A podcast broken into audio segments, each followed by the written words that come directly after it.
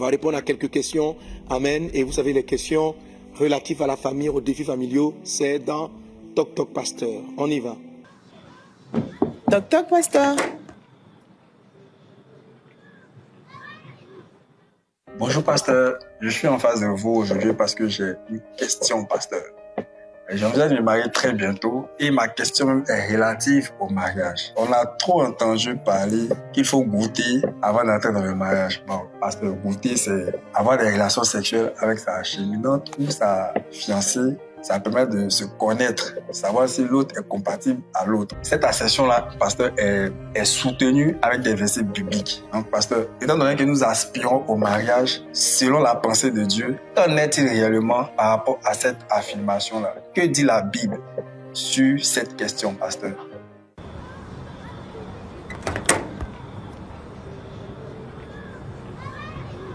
Alléluia. Ok. Amen, amen, amen.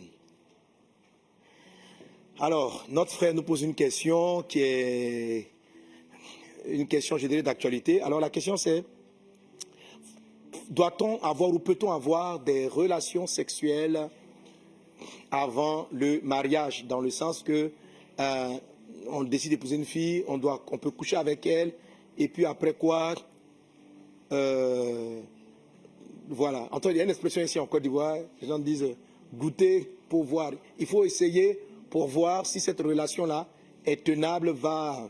Voilà. Et il faut essayer. Est-ce qu'on doit le agir de la sorte? Je dirais non.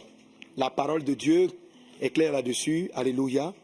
Il ne faut pas. Ce tact-là de relation sexuelle avant le mariage est appelé dans la parole de Dieu, fait partie dans la parole de Dieu de l'expression de l'impudicité. Amen. Alors, euh, je te dis d'abord un premier texte dans le livre de Hébreu, au chapitre 13, Hébreu chapitre 13, verset 4. La Bible dit que le mariage soit honoré de tous. Amen. Euh, L'équipe de com, c'est bien, serait bien si on peut afficher les versets, merci. Que le mariage soit honoré de tous et le lit conjugal exemple de toute souillure. Car Dieu jugera les débauchés et les adultères. Amen. Que le mariage soit honoré de tous et le lit conjugal exemple de toute souillure. Car Dieu jugera les débauchés, dans d'autres versions on dit les impudiques, et va juger les adultères. Alors, le Seigneur ici présente la manière dont le lit conjugal, c'est-à-dire le mariage, peut être souillé. Le mariage est souillé et nous le savons par l'adultère. Mais le mot qui précède, qui est traduit dans d'autres versions par débauché ou par impudique, montre que le mariage aussi est souillé. Ton mariage sera souillé. Ton mariage va ouvrir une porte à l'ennemi si tu commets les rapports sexuels avant le mariage. OK? Tu commets les rapports sexuels avant le mariage. Alléluia. Voilà, donc c'est une souillure. C'est une. Euh, euh, euh, cela salit le mariage. Et certains passages que les personnes citent, en l'occurrence dans l'Ancien Testament, on va voir que c'est justement parce que il y a souillure que Dieu exige certaines choses, oblige les personnes à faire, euh, avoir un comportement donné. Amen. Alléluia. Alléluia. Amen. Donc que le mariage soit exemple de toute souillure. Qu'est-ce qui souille le mariage? L'adultère, ça c'est quand on est marié. La débauche, c'est quoi la débauche? C'est les rapports sexuels en désordre. Est-ce qu'on est ensemble? Ok. Donc, quel rapport sexuel en désordre? Je couche avec un tel, je vais coucher avec un tel, je vais coucher avec un tel, je vais coucher avec un tel. Alors, si tu te retrouves en train de coucher avec les personnes pour les préparer ou bien pour tester, tu couches, tu couches, tu couches, tu es un débauché. Si tu es une fille, tu couches, tu es un débauché. Et qu'est-ce que tu fais? Hébreu chapitre 13, n'oublie pas ce passage. Qu'est-ce que tu es en train de faire? Tu es en train de détruire le lit conjugal. Tu n'es pas en train d'honorer la valeur du mariage. Voilà. Parce que goûter pour voir, ça veut dire que si ce n'est pas bon, je te laisse ainsi, je vais prendre une autre, je vais prendre une autre, je vais prendre une autre, je vais prendre une autre, je vais prendre une autre. Ça s'appelle de la débauche. Ça s'appelle de la débauche. Ça s'appelle de la débauche. Amen. Voilà. Donc, euh, et maintenant, vous connaissez tous l'histoire de, comment dirais-je, de Joseph et de Marie. Ok? La Bible dit que Marie était fiancée avec à Joseph. Marie, Joseph et Marie étaient fiancés. Mais Marie était toujours vierge. Elle avait gardé sa virginité. Et lorsqu'elle est tombée enceinte, pour éviter qu'elle soit vilipendée, etc., parce qu'elle n'était pas, pas censée tomber enceinte avant le mariage. Elle n'est pas censée tomber enceinte avant le mariage. Ce n'était pas normal. Ça allait être surprenant. C'est parce que ça allait être surprenant que Dieu, pour la couvrir et pour un ensemble de choses, a dit, Amen, ne crains pas de prendre Marie avec toi, avec toi. C'était une manière pour Dieu de la couvrir, de la protéger. Pourquoi? Parce que tomber enceinte en dehors du mariage, parce que si vous goûtez, si tu goûtes pour voir, mais bien sûr qu'il y aura des grossesses qui vont arriver dans, dans ta série de goûter, goûter, ok? Tu vas enceinter une fille, elle tombe enceinte, tu as goûté, tu as vu que ce n'était pas bon, tu la laisses, tu vas prendre une autre. Non, c'est de la dépravation, c'est de la débauche, c'est contre les voies du Seigneur. Ne tombez pas dans ce piège-là, c'est une abomination. C'est un manque de respect du mariage, c'est un manque du respect de la valeur du mariage. Amen. Alors, le frère, tu as dit tout à l'heure que certaines personnes citent des versets, entre autres celui de Exode chapitre 22. Il est dit, si un homme séduit une vierge qui n'est point fiancée et qu'il couche avec elle, il paiera sa dot et la prendra pour femme. Si le père refuse de, la lui accorder, il paiera en argent la valeur de la dot des vierges. Verset 18, il ne pas fait la magicienne, quiconque couche avec une bête sera puni de mort, etc. Si on remonte encore plus haut, il est dit, euh, si tu remontes en fait tout le contexte, tu vas voir dans ce passage, tu verras dans ce passage, frère, qu'il est qu'il est parlé de, des gens qui posent, qui posent des actes contraires à la volonté de Dieu. Tout le contexte, ok, du passage de cela. Il est dit, verset 1, si un homme dérobe un bœuf, voilà ce qu'il doit faire. Voici les sanctions. Si un homme fait du dégât dans un champ ou dans une vigne, voilà ce qu'il va faire. Verset 6, si un fleuve éclate, etc. Verset 8, si le voleur ne trouve pas, etc. Dans tout, verset 9, dans toute affaire frauduleuse. Verset 13, si l'animal a été déchiré. En fait, il parle d'anomalie, il parle de, de, de, fautes et de leur réparation. Tout le passage de Exode 22 est en train de décrire des situations malencontreuses et quelles en sont les sanctions. Et c'est dans ce contexte-là qu'il dit, Amen, si un homme séduit une vierge qui n'est point, qui n'est point fiancée et qu'il couche avec elle, il paiera, Amen, il paiera sa dot et la prendra pour femme. C'est une condamnation. Ok? C'est une condamnation. Donc, si tu es parti coucher avec la fille et qu'elle est, et que, et que tu dès l'instant où tu as couché avec elle, tu es contraint de la prendre pour femme. Donc, ce passage-là, je ne sais pas comment certaines personnes peuvent l'utiliser. Il dit si un homme couche avec une vierge qui n'est point fiancée et qu'il couche avec elle, il paiera sa dot et la prendra. C'est un ordre. Il doit l'épouser. Donc, il n'y a pas de goûter pour voir dans ce passage. Tu ne peux pas goûter et puis tu vois si tu es marable ou pas. Dès l'instant où elle est vierge et que tu couches avec elle, le texte est là, c'est clair en lui-même. Tu vas payer, c'est une sanction, c'est une amende. Tu vas payer sa dot, tu dois la épouser. Parce qu'en lui faisant perdre sa virginité, quel autre homme voudra la marier maintenant? Quel autre homme voudra la prendre? Elle risque de rester sans mari.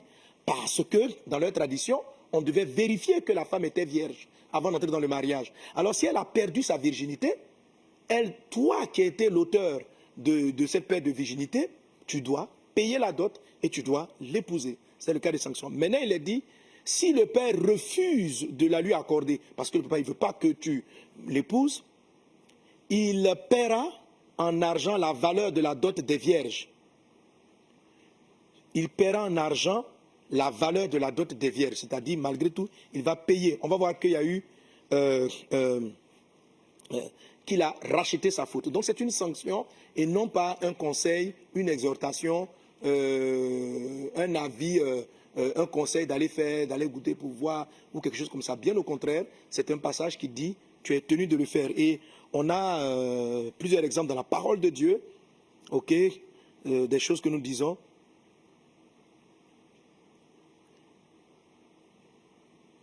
Par exemple, on a dans le livre de la Genèse un exemple, dans la tradition même déjà, où un monsieur a couché avec une des filles de, Jacob, il a couché avec elle et il était tenu de, l'épouser. Hein. on a ça en Genèse chapitre 34, verset 4. Et le texte utilise, la Bible utilise l'expression que coucher avec une vierge avant son mariage c'est la déshonorer. C'est la déshonorer. OK?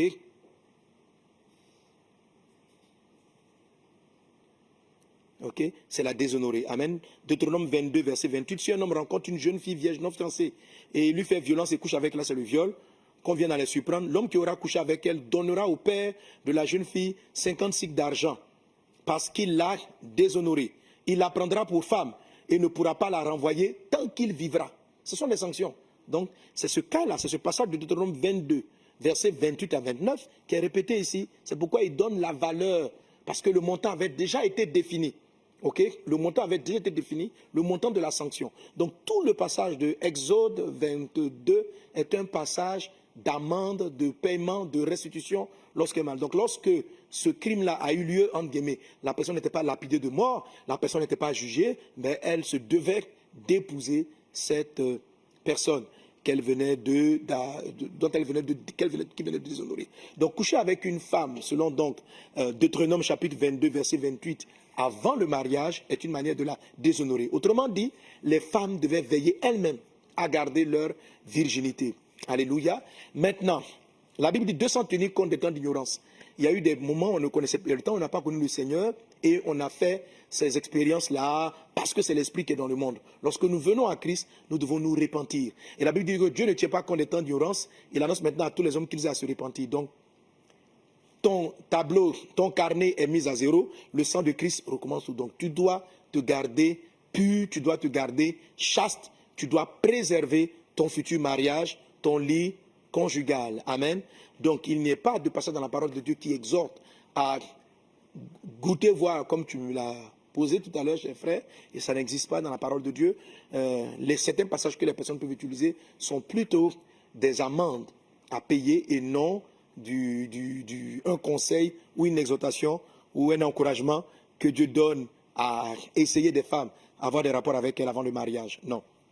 Garde-toi de commettre l'impudicité, garde-toi de commettre l'adultère. La Bible dit, les impudiques n'hériteront pas le royaume de Dieu. Les débauchés n'hériteront pas le royaume de Dieu. Tu vis dans l'impudicité, tu meurs, tu vas en enfer. La Bible, la Bible dit, ne vous y trompez pas.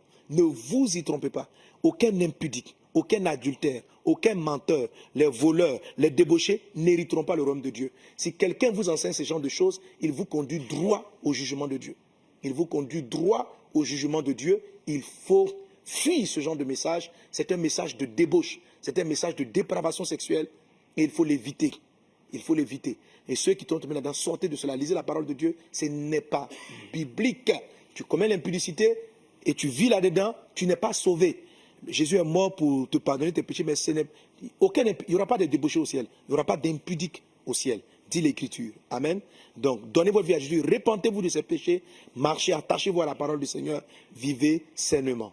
Que Dieu te bénisse abondamment. J'espère avoir répondu à ta question. Amen, amen, amen.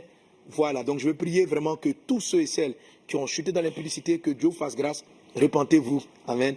Que le Seigneur pardonne Merci Père pour ta grâce divine. À toi la louange, la gloire, l'exaltation au siècle des siècles. Merci Seigneur Dieu pour tous ceux qui ont confessé et qui sont purifiés par ton sang. À toi la gloire au siècle des siècles. Au nom de Jésus-Christ. Amen. Rendez-vous ce mardi à 12h30 GMT au Mohamed Sanogo Live avec le pasteur Mohamed Sanogo en direct sur Facebook, YouTube et Instagram. Abonne-toi, like et partage.